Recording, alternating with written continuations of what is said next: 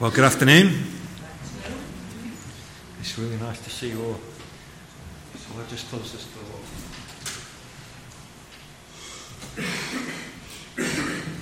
Um, the story of Samson in the Bible is possibly, possibly one of the most famous stories. Um, maybe we should do a straw poll. Actually, I'm, I'm conscious that that might not be the case for everyone. But just uh, give us a little um, gesture of some kind if you've heard the story of Samson.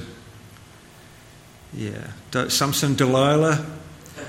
Yeah. Delilah. Tom Jones famously sang about Delilah. Um, uh, the original flawed hero. Samson is almost like a comic book character. He made me think of Desperate Dan. In the, was that in the Dandy or the Beano? I can never remember which. Beano, was it? Dandy, okay. Superhuman in strength, tragic in weakness, set apart for great things before he was even born, and yet his swashbuckling, womanizing life ends with him blinded and dying in a pagan temple. An amazing, amazing part of the Bible. Let's uh, turn, shall we, to Judges chapter 13. What we're going to do is read just the first chapter. In, in the book of Judges, actually, there's more space given to Samson, four whole chapters. Almost 20% of the whole book is given to this man, Samson. And yet, you could make a case for Samson achieving the least of any of the judges that we've been looking at. He's described here as a saviour of God's people before he was even born. And he certainly does achieve some great victories, but these victories all result from his weaknesses, really, with women that ultimately destroy him. Let's uh, read Judges chapter 13, is where we are. Sorry, I should have said that, shouldn't I, while I was talking? You could have been finding it. It's page 256 if you've got one of the church Bibles. And if you haven't got one and you'd like one, my good friend Ian will give you one at the back there if you let him know. He's, he's not like the manager of the bookstore or anything, he's just like sitting there at the back, minding his own business. he's not like going to beat you up if you nick one. Judges chapter 13. Uh, what, we're going to do today, we, have got quite a lot to get through today. I want to try and introduce Samson, but I want to also just walk through this chapter and think a little bit about his birth. So, a little bit of a double whammy today. Hopefully, we'll get through it. Let's hear God's word together. Again, it's an important word, that, isn't it? Again, the Israelites did evil in the eyes of the Lord. So the Lord delivered them into the hands of the Philistines for 40 years. A certain man of Zorah, named Manoah, from the clan of the Danites, had a wife who was sterile and remained childless. The angel of the Lord appeared to her and said, You are sterile and childless but you are going to conceive and have a son. Now see to it that you drink no wine or other fermented drink, and that you do not eat anything unclean, because you will conceive and give birth to a son. No razor may be used on his head, because the boy is to be a Nazarite, set apart to God from birth. And he will begin the deliverance of Israel from the hands of the Philistines. Then the woman went to her husband and told him, A man of God came to me. He looked like an angel of God, very awesome. I didn't ask him where he came from, and he didn't tell me his name. But he said to me, You will conceive and give birth to a son. Now then, drink no wine or other fermented drink, and do not eat anything unclean, because the boy will be a Nazarite of God from birth until the day of his death. Then Manoah prayed to the Lord, O Lord, I beg you let the man of God you sent to us come again to teach us how to bring up the boy who is to be born. God heard Manoah, and the angel of God came again to the woman while she was out in the field, but her husband, Manoah, was not with her. The woman hurried to tell her husband, He's here. The man who appeared to me the other day. Manoah got up and followed his wife. When he came to the man, he said, Are you the one who talked to my wife? I am, he said. So Manoah asked him, When your words are fulfilled, what is to be the rule for the boy's life and work? The angel of the Lord answered, Your wife must do all that I've told her. She must not eat anything that comes from the grapevine nor drink any wine or other fermented drink, nor eat anything unclean. She must do everything I have commanded her. Manoah said to the angel of the Lord, We would like you to stay until we prepare a young goat for you. The angel of the Lord replied, Even though you detain me, I will not eat any of your food. But if you prepare a burnt offering, offer it to the Lord. Manoah did not realize that it was the angel of the Lord. Then Manoah inquired of the angel of the Lord, What is your name, so that we may honor you when your word comes true? He replied, Why do you ask my name? It is beyond understanding. Then Manoah took a young goat, together with a grain offering, and sacrificed it on a rock to the Lord. And the Lord did an amazing thing while Manoah and his wife watched. As the flame blazed up from the altar towards heaven, the angel of the Lord ascended in the flame. Seeing this, Manoah and his wife fell with their faces to the ground. When the angel of the Lord did not show himself again to Manoah and his wife, Manoah realized that it was the angel of the Lord. We are doomed to die he said to his wife, We've seen God. But his wife answered, If the Lord had meant to kill us, he wouldn't have accepted a burnt offering and grain offering from our hands, nor shown us all these things, nor or now told us this. The woman gave birth to a boy and named him Samson. He grew, and the Lord blessed him. And the Spirit of the Lord began to stir him while he was in Mahaneh Dan between Zorah and Eshtaol. Amen. So read God's word. Shall we just uh, pause and I'm going to pray and ask God to help us. Father, we thank you so much for the Bible, your inspired word that you've given to us. We pray now that you would be with us as we look into it together. We pray that you would stir our hearts too by your Spirit.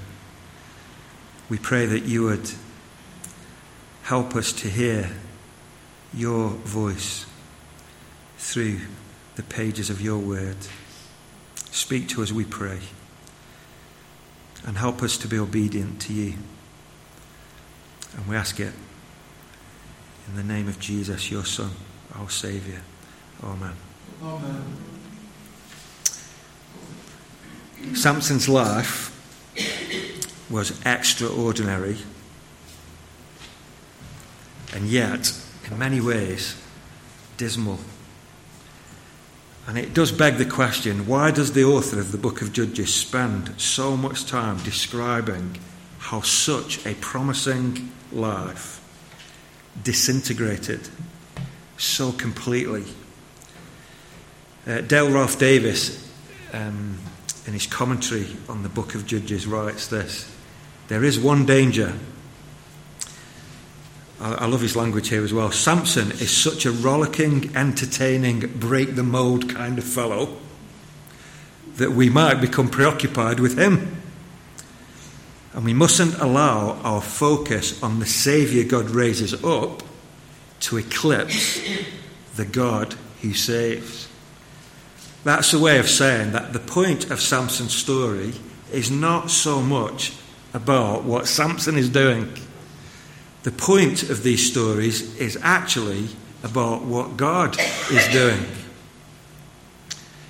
And I think the reason the author devotes all of this space to Samson one of the reasons anyway, is because at the very lowest, darkest point, when all the light seems to have been extinguished, the candle has like been snuffed out, Israel is at the lowest ebb, the grace of God shines brightly in that very darkness. We're going to explore Samson's uh, story over the next four weeks, and we'll break it up by looking at his birth today and the last one, obviously, we'll think about his death. And in between, the two weeks in between, we're going to think about his exploits in two parts. All of the exploits that Samson does basically flow from his dysfunctional relationship with three different women, as we'll see.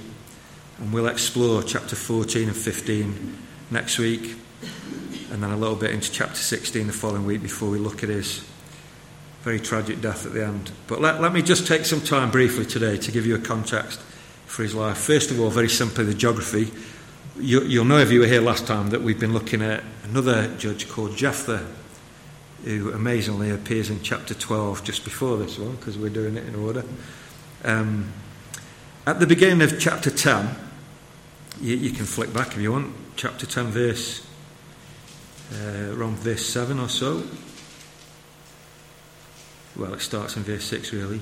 Again, the Israelites did evil in the eyes of the Lord. They served the Baals, the Ashtoreths, the god of Aram, gods of Sidon, gods of Moab, the gods of the Ammonites, and the gods of the Philistines. They served every single god except the true God. There's a massive long list there. All the different gods with little g's. But because the Israelites forsook the Lord and no longer served him, he became angry with them, and he sold them into the hands of the Philistines and the Ammonites, who that year shattered and crushed them. That little phrase, the Philistines and the Ammonites, is interesting. If I, if I was to show you a little map here, the, this, this dark area is what became Israel. The Ammonites were on the east. The Philistines lived along the coast.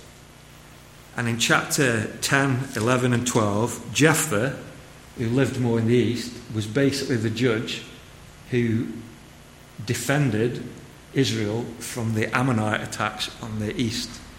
Samson, who possibly lived at the same time, he lives much further west, a little place called Eshtaol, but he's really, he lives really right on the border of Israel and, and the Philistines. So there's a lot of things going on across the border. So Jephthah basically deals with the Ammonite threat. Samson deals with the Philistine threat. And Israel's like a little sandwich in, in the middle, being squeezed from both sides. And these two men, Jephthah and Samson, God raises them up to, to protect his people who are being very foolish and suffering greatly because of their foolishness here. Um, so that, that gives you a little feel for where we are. What about the women? The story of Samson, the, the narrator who tells the story, tells the story of Samson from the perspective of his relationships with three women, if you discount his mum, four women if you include his mum. To start with, he had a wife, and it seems like his whole motivation was sexual attraction. He, he sees someone and thinks, she's going to be my wife. That, that, it's his heart, you know, he, he's attracted. And, it, and his, his marriage basically ends in tears and anger and recriminations. It escalates into lots of fighting. The next time we meet Samson, he's hooking up with a prostitute. And we see him seeking something, we don't quite know what, in a kind of detached sex that has no meaning. He's empty, and that ends in tears. And then finally, and probably most tragically, he meets Delilah, who he seems to love very much. The sadness being that she doesn't love him at all. So he goes from physical desire to empty, loveless sex to the disappointment then of unrequited love as Delilah uses him and lies to him, and he ends up losing his strength, having the very eyes that have lured him into bad relationships poked out and a tragic death. His relationships with women really are his downfall. And Samson ends up a shadow of what he could have been, perhaps should have been. And it seems like everything about his life is unrequited. He's looking for something that he just can't quite seem to find. He's not satisfied. He's constantly venting his anger on the Philistines because of the emptiness inside of himself, really. It, it, it, that, he's an angry, dissatisfied, discontented sort of individual. There's an enigma in Samson as well. Because out of all the judges on record in this book, Samson was perhaps the one most blessed by God. We have a whole chapter here that sounds like the Gospels. It's like a nativity chapter. The angel Gabriel appears, you know, to Mary, and the, God, the exact same thing happens here to this childless couple. The angel comes, announces his birth. He's like the Saviour. But in the Old Testament, it says at the end of this chapter, the Spirit of the Lord began to stir him. This is a man who, before his birth, was called by God, and we have a whole chapter here that's devoted to his birth being announced by an angel. And yet, out of all the judges in the book of Judges, he achieves the least. The previous judge, Jephthah, was rejected by his family because his mum was a prostitute. His early years were dysfunctional. His brothers sent him away. He felt the injustice of like being ostracized. Jephthah could have blamed everyone else for his life being a mess, but Samson couldn't. Loving, devoted parents. God called him before he was even born. He, he, he can't like look someone else and say, "Yeah, my background was a bit dysfunctional." Uh, it, like Jephthah could. It's not my fault, really. I, I mean, my was awful, abused, and Samson was more blessed than any other judge, and yet he achieved nothing like some of the other judges did. And he's such an individualistic person. One writer notes that all our expectations of what a judge should be fall apart in Samson, the last of them. He never once led Israel in battle. He never united so much as one tribe. He never inspired anyone. He was just a lone ranger. All the conflicts he got into with the Philistines were basically down to his mistakes and then him losing his temper. He never had an army. The downward cycle in the book of Judges goes from national public issues to Samson's private adventures. It's, it's like he has no eye at all on the big picture. He never thinks about God's glory. He's not thinking about Israel's security. He's just constantly obsessed with himself and women. this is the judge of Israel. In the entire Bible, I, am not sure I can think of anyone in the Bible sadder so blessed, so profoundly. And he literally threw it all away because he couldn't keep his trousers on. That, that is Samson in a nutshell. He's like some kind of comic character who smashes things up but can't quite control himself. Causing havoc everywhere he goes, but never quite seeming to be able to grow up. Another writer suggests that this is a suspense filled tale about squandered potential. Was there ever anyone more blessed and yet such an underachiever as Samson in these chapters? Absolutely squandered. The, lastly, just by way of introduction, the parallel the question is where is God in all this? How can God call a man, equip a man, inspire a man by his Spirit, and plan for him to do great exploits and end up with such a spectacular failure?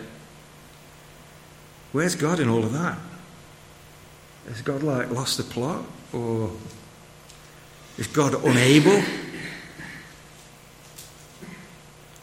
I think part of the reason is that Samson, as the last and saddest judge, sums up the whole sorry experience of Israel as a nation.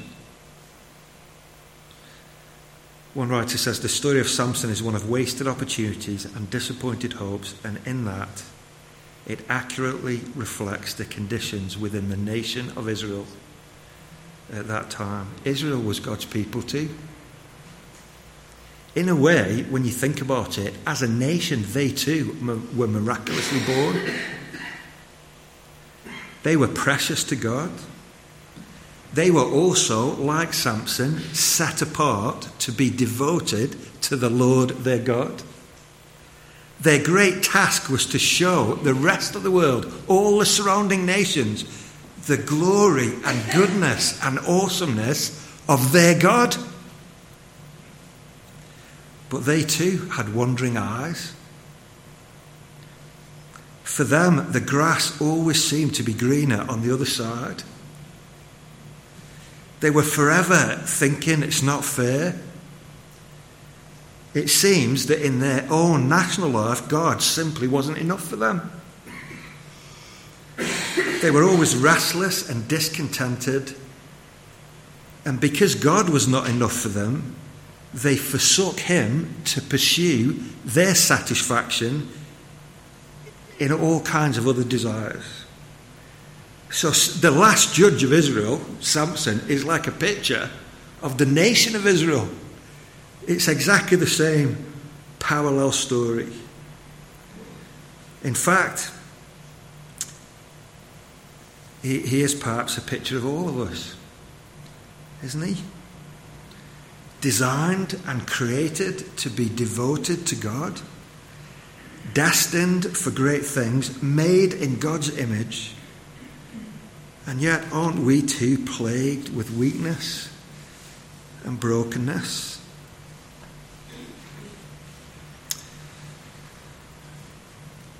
One writer says, more than any previous agent of deliverance, Samson demonstrates that the divinely chosen leaders were actually part of Israel's problem rather than a lasting solution.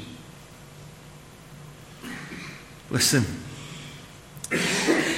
this story teaches us, surely, that we need a better Israel. We need a stronger Samson. We need a Saviour who doesn't just begin the process, but who utterly delivers the whole programme because he is more than awesome. The whole book of Judges hints at hope yet to dawn. It prepares us for the Saviour Jesus, who would one day come, and as the youngsters around me sometimes say, poon it. He, he, one day, a Saviour would come He would smash it. He would bring forgiveness and healing. He would be able to clean people inspire people, revive people, refresh people, restore people, and rebuild people. He would be able to take away people's guilt and shame and replace it with joy and peace. He would bring with him the power to change. He wouldn't come and ex- impose things from the outside, he would actually come and change people's hearts from the inside. Breaking all the bonds of destructive habits transforming wasted, fruitless years into purposeful, fruitful ones. Jesus is the one that the whole sorry story points towards. He is the greater Israel, the better Samson, the stronger Samson. I think that's why God included judges in the Bible, because it shows that when things get really bad, God isn't finished. When things are low and dark and grim and bad, His grace is both beautiful and powerful. And isn't that what we need? The sadness of this story only serves to magnify the beauty of the story yet to unfold. We have the benefit of hindsight and we kind of know where this story is pointing to. Well, there's a little bit of um, background. Let me try and show you four things then about the grace of God as we walk briefly through this nativity chapter. It's like a nativity scene, isn't it? Uh, number one, four, four things. That gives you a clue how long we're going to be, doesn't it? Numero one grace that shines in the darkness. There we go. My slides aren't complicated today. Um, this chapter begins with a familiar sound. Again, the Israelites did evil in the eyes of the Lord, so the Lord delivered them into the hands of the Philistines for 40 years. In verse 2, we're introduced to God beginning to do something. Well, we're introduced first of all to this man from Zorah named Manoah. And then in verse 3, God begins to intervene, an angel appears. I want to ask you a question at this point. What is missing between verse 1 and verse 2 that you would expect to be there, given all that we've seen in the book of Judges up to now? This is the cycle. The Israelites forsake the Lord, He hands them over to their enemies. They're miserable and oppressed. 40 years, it says here. And then God intervenes. What's missing?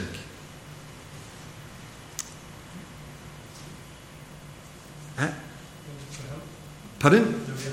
Nobody asked for help. Did you notice that? Nobody asked for help. In the previous chapters, whenever things get bad, even if it takes years for them to like wallow in it, eventually someone has the gumption, the light seems to go on with someone, and they go, Oh man, maybe we should pray. It, like, it might take 20 years, but eventually someone goes, What about talking to God about it. Maybe that might help. And they cry out to God. Here, there's nothing. The people don't, they don't even seem uncomfortable. They're, they're almost past being miserable. In the story of Gideon in chapter 6, there was a little bit of repentance. Oh, God, we're really sorry. In Jephthah, they cry out not because they're sorry and repentant, but because they're miserable. God even says to them, You're not saying sorry because you've done something wrong, you're only saying sorry because you're fed up and you've got no food. God still takes pity on them. Here, it's like there's like it's like a ladder going down. Here they don't seem to care at all. Every stage is worse than the previous one until they hit rock bottom. They've actually got completely used to things. All their feeling and insight has gone. They're actually blind to how far they've fallen. And they've stopped feeling it even anymore. This is a people who actually don't know how bad things have got. We'll get to it, but in chapter 15, when Samson begins to almost accidentally engage the Philistines, 3,000 Israelites come to find him where he's hiding in the cave to tie him up and hand him over to the Philistines. And it's like these 3,000 Israelites are just dumbfounded that anyone would dare to question the status quo. And they say in verse 11 of chapter 15, Don't you realize the Philistines are rulers over us? It's like it, things have got so bad that they, they, they're not even reacting to it. It's just become normal. Don't you realize the Philistines are in charge of us? These are God's people. Listen, there's a massive warning here for us, isn't there? Surely. And the, and the one is this it is possible for us to be in life this kind of asleep. It is possible in our lives for us to be so far from God that we actually don't know how bad things have got. Commenting on this passage, British pastor and author David Jackman wrote this. We need often to be reminded that our relationship with God is not static. Every time we hear God's word, we either make ourselves more open and responsive by receiving and obeying it, or we harden our hearts in unbelief and disobedience. The point being, the way we respond to God's word when we hear it really matters. And if God speaks to us and we put our fingers in our ears, it is possible that next time we won't hear him quite the same. And it's possible that we can so harden our hearts that we become so increasingly deaf and blind and unfailing that we end up like this. It just becomes the new norm. Here are God's own precious, special people, completely and utterly in the dark, and they don't even know it. But isn't there a massive encouragement here too? That God is not finished with them. If God's grace depended on them asking for it, they were done for. But actually, the light shines in the darkness. This is a big deal. The grace of God does not start in your heart or mine. The grace of God starts in His heart. It originates in Him and it comes from Him and flows to us even when we don't deserve it. His grace is not dependent on us being good. It doesn't depend on us passing some test. This passage proves it. The Israelites didn't even know about things were, they were asking for help. And yet, God, who is moved with pity, He moves towards them even when they're not asking for it. Here is God intervening for their good when they least expect it and certainly don't deserve it. When we get to the place where we don't even know how far we've fallen, and at that very point we find that God is still there acting and has acted on our behalf. The grace of God, it shines in the. It, this is Israel's lowest point, and God has not abandoned them. The way this chapter plays out is like a comedy episode the, the dad in the story is he reminds me of Basil Fawlty. I don't know why. If you know Fawlty Towers, some of you won't know Fawlty Towers. It was a British sitcom. Look it up on YouTube. Basil Fawlty is Manoah. He repeatedly tries to control the situation and repeatedly trips over his own feet doing that. But we also get possibly to meet the most awkward angel in the whole of the Bible. It's a great word, the word awkward, isn't it? My, my nan was a Lancastrian woman. I loved her very dearly. And when we were young, she, she was a cheerful, people say salt of the earth, you know, like, she, she was a lovely, cheerful woman. But when she said the word, word awkward, she always used to miss out the second W. So in her Lancashire dialect, you know, the neighbour down the road who'd done something stupid was an awkward neighbour. An orchid. An? What, what, kind of, you don't spell it like that. It's got another W in it. But anyway, when I, when I think of an awkward angel, I'm, I'm, in my mind, I'm hearing my nan say, that's an awkward angel. She, she's there on my shoulder. This angel seems like the most uncooperative, evasive, and awkward angel in the whole of the Bible. And then we have this dear woman whose name we don't even know, who seems to display the most outrageous faith. So, anyway, let, us take the woman first. We'll just go through these characters. Uh, the second thing I want you to say about God's grace is that it uses the most unlikely people.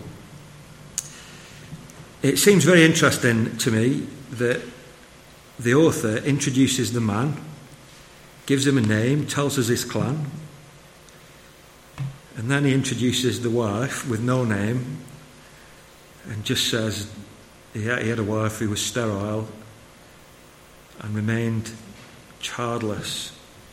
That would be a major social black mark in those days. Being childless was considered a sign that God was not blessing you and would cause embarrassment and even grief and anguish for many women and many couples. Why does the angel appear to this unnamed, apparently unblessed woman?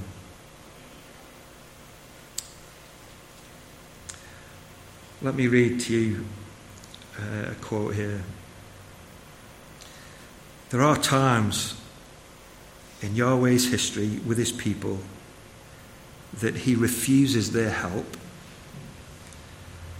and he will not allow them to add their touch. Instead, he brings his salvation or relieves their distress in the face of impossible human odds. He displays his power precisely when and where they can contribute nothing. And all in order to lift our eyes to himself so that we will have no illusions or delusions about where our help is found. That's why, in the days when the Philistines ruled, the angel of Yahweh paid a visit to a nameless, childless woman. I love that. In the days when the Philistines ruled, the angel of the Lord paid a visit to a nameless, childless woman. God is teaching us and them in a sense, that he doesn't need any help. He is the one who intervenes. His grace shines in the darkness and uses the most unlikely people. This is true all the way through the Bible, isn't it? All the way through the Bible, God seems to pick the people we wouldn't pick and draw near to them and strengthen them and inspire them, and then they further the story of redemption because of God intervening. We'll come back to her faith at the end, but just uh, let's have a little look at Basil Fawlty, the, the, the dad, the husband. Here, uh, this third point then is grace. The grace of God cannot be controlled. Did I, did I put that? Next one. Ah, yes. Sometimes my notes don't match the slides. I have to be careful. I'm not trying, especially when I can't see out there. The grace that can't be controlled. I, I do have mixed feelings about Manoah. Is, is he a little bit upset, do you think, that the angel appeared to his wife and not to him? Some writers do make a big deal of the fact that the man and the wife didn't know it was an angel at first because the angel appears in the form of a man, a human.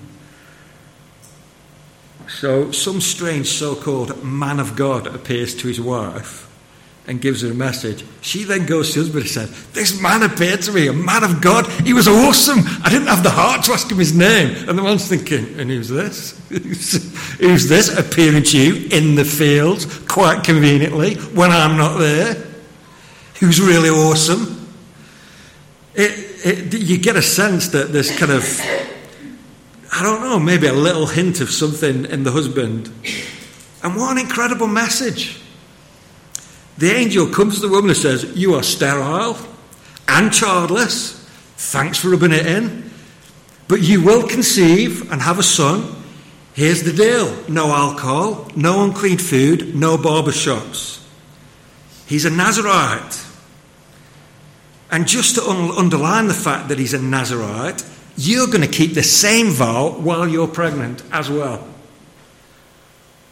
It goes back to Numbers chapter 6. It's a bit of an odd thing. This is Jewish history. God made provisions for his people that if someone wanted to devote themselves to God in a special way, they could take this vow.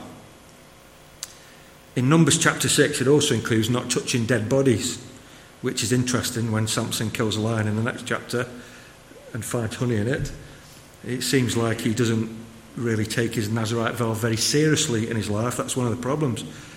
Basically, being a Nazarite was a sign that for a limited period, my life is God's property. I am devoted to serving God. And so someone might become a Nazarite for six weeks, or for six months, or for a year. In Samson's case, the angel comes and said, He's a Nazarite for life. He is to be set apart for God from before he's even conceived. And I suppose the long hair was a sign of someone who is keeping themselves utterly religiously clean. And the author's clever in the narrative that this Nazarite thing is actually repeated three times. I don't know if you noticed that.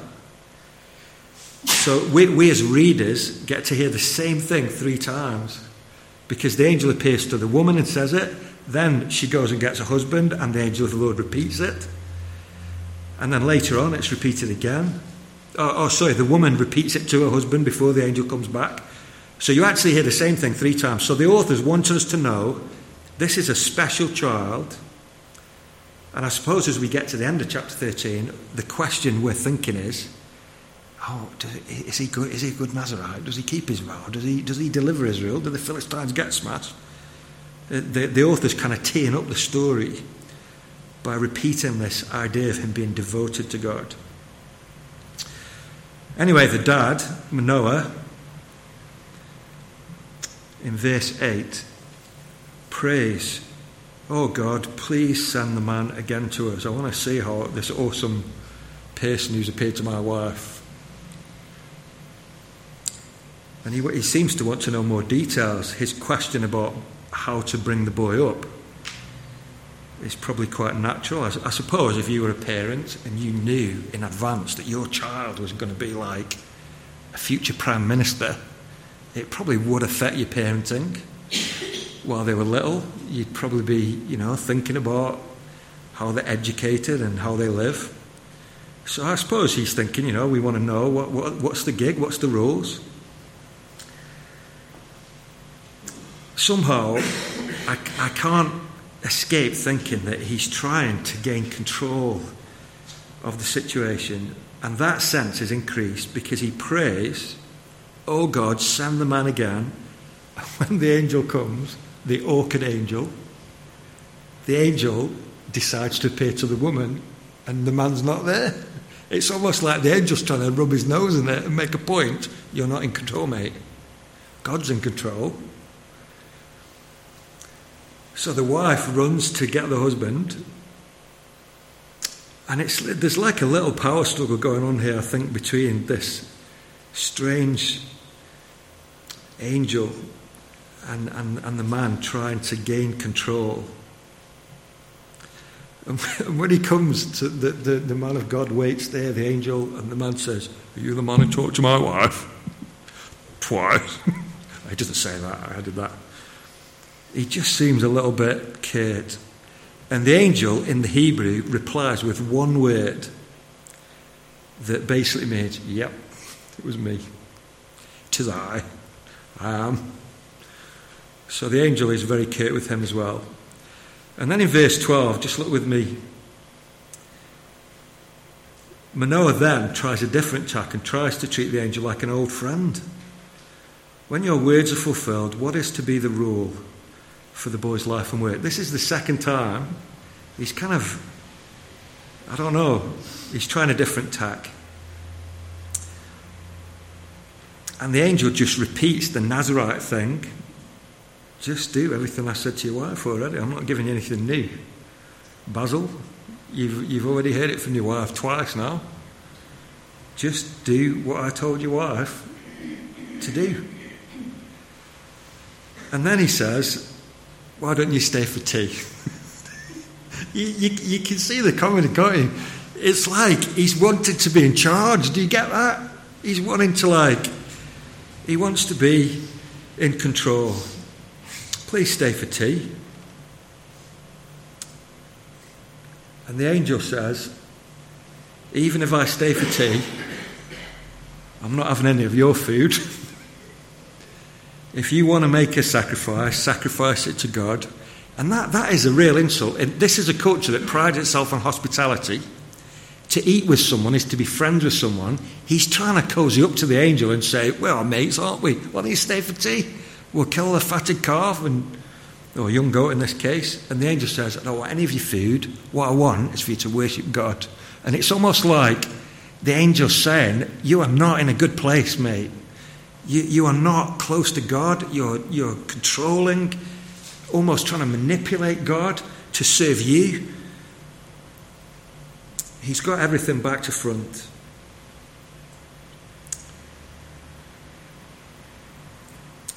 He's wanting to receive God's grace, but he only wants it on his terms. Later, the man asks the angel, What's your name? There's a few people in the Bible who ask God that directly. Jacob, Genesis, Moses, and Exodus, What is your name?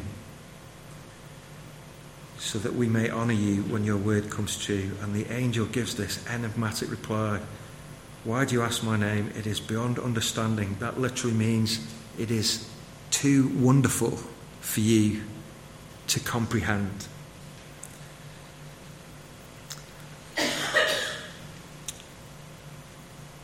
It's very relevant, I think, to us. The point here in this chapter seems to be that Manoah has enough information to go on, and the angel is saying to both of them, just go and do what God is telling you to do. Stop asking questions. Stop prying into stuff as if you were the one in charge. I'm not playing these kind of games with you. If this is going to happen, which it will, it will be on His terms, not on your terms.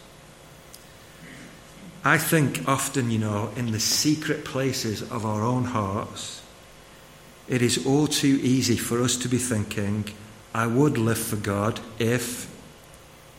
dot, dot, dot. You can fill in your own blank there. While all the while God is saying to us, that's not, the, that's not the way things work. God doesn't necessarily have to tell us everything. He doesn't really need to work to our diaries. He doesn't need our advice or consent. But what he does desire is the trust and obedience of our hearts. Do you know, often in life, I think we can be guilty of making, making things way more complicated than they actually are. by asking questions that God may never answer when He's already revealed Himself to us and given us enough. The grace of God has to work on His terms and never works on our terms. We can't push God around. Grace of God shines in the darkness. It uses the most unlikely people. But it is not a grace that we can control. Lastly, a grace that is beyond our imagination. The next part of the narrative is very like what happened to Gideon in chapter 6, if you were here then. The angel says that his name is wonderful, it's beyond understanding. And at the end of verse 19, uh, the author says that God did something amazing. Literally, the Lord did a wonderful thing. the Lord did a wonderful thing while Manoah and his wife watched.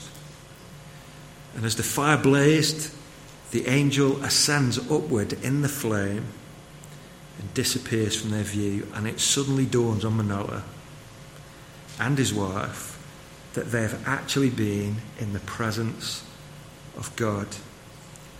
Some commentators call this a theophany, which means an appearance of God in human form. Often the Bible talks about the angel of the Lord, and then it's talking about God Himself speaking. This happened in Abraham's life.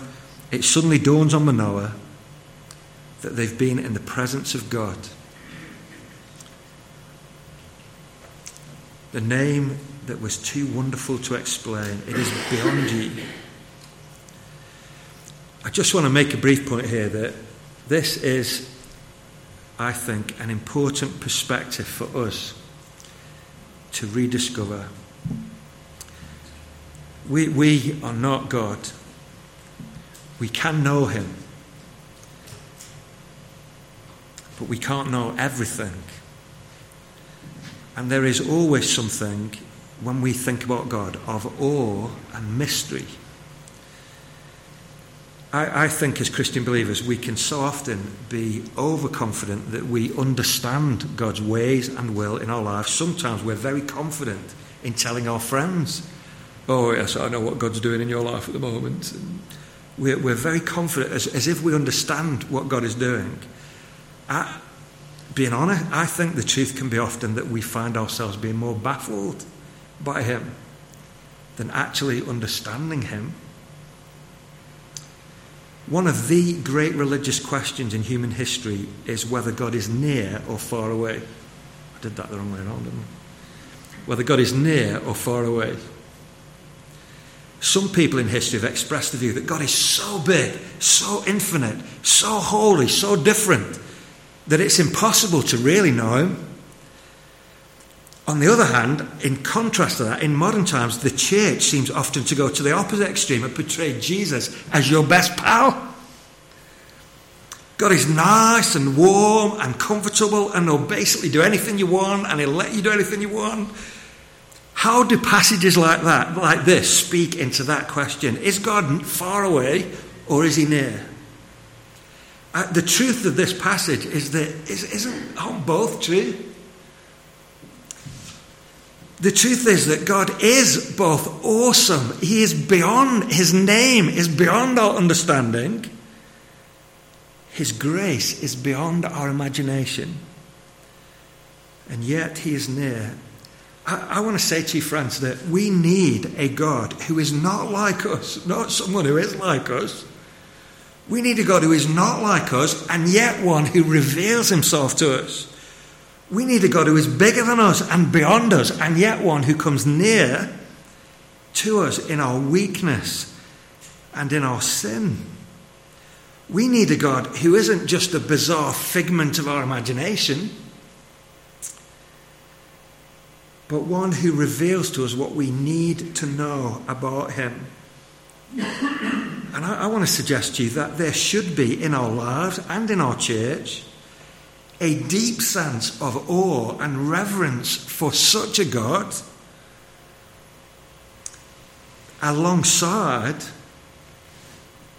a note of love and friendship too, because this God has drawn near to us in the person of his Son, the Lord Jesus Christ. Do you remember Jesus had a conversation? With his disciples the night before he was crucified. And I think it was Philip He said to Jesus, um, Jesus said, I'm going to prepare a place for you. And was it Philip who said, how, how, how can we know the way? How do we know the way? Jesus very famously said, I am the way, the truth, and the life. No one comes to the Father except through me. I think it was Philip who went on to say, Lord, show us the Father. That'll be enough for us. We can see that you love him. Show us the Father, and that'll be enough. That's all we want. And Jesus said, Philip, don't, don't you know me? Even after I've been with you such a long time, he who has seen me has seen the Father. This is the God who is awesome, who has come near, revealing himself in the most tenderest, compassionate terms. As we draw to a close, I love the logic of Manoah's wife at the end. As they lie on the floor with their faces in the dust, terrified, it's the wife who expresses a great truth. No one, let no one tell you that the Bible is anti women. Often in the Bible, the women are the ones who get it before the men do. And people say the Bible, it's all anti women. This woman, what a great, astonishing faith she has. She says to her husband, If God had meant to kill us, he wouldn't have done all this, would he? How can we be going to die when God just told us we're going to have a baby? We're going to at least live that long. that takes nine months, doesn't it?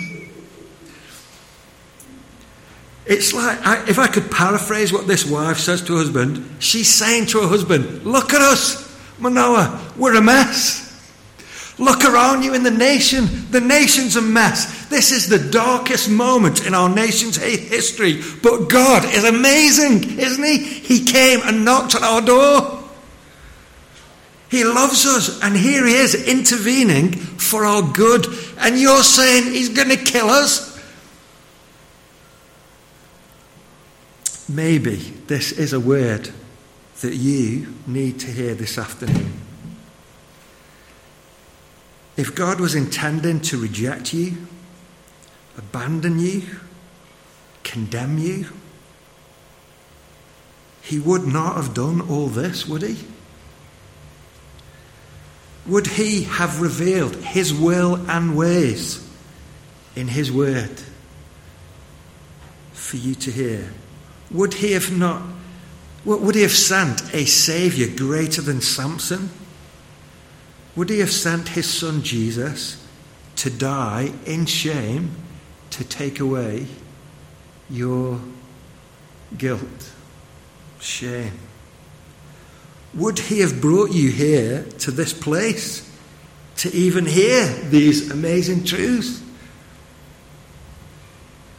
He may not have explained everything to you. He may not explain everything to you, but He's given you everything you need to know Him. I love the logic of this woman. If God had meant to kill us, He wouldn't have done all this.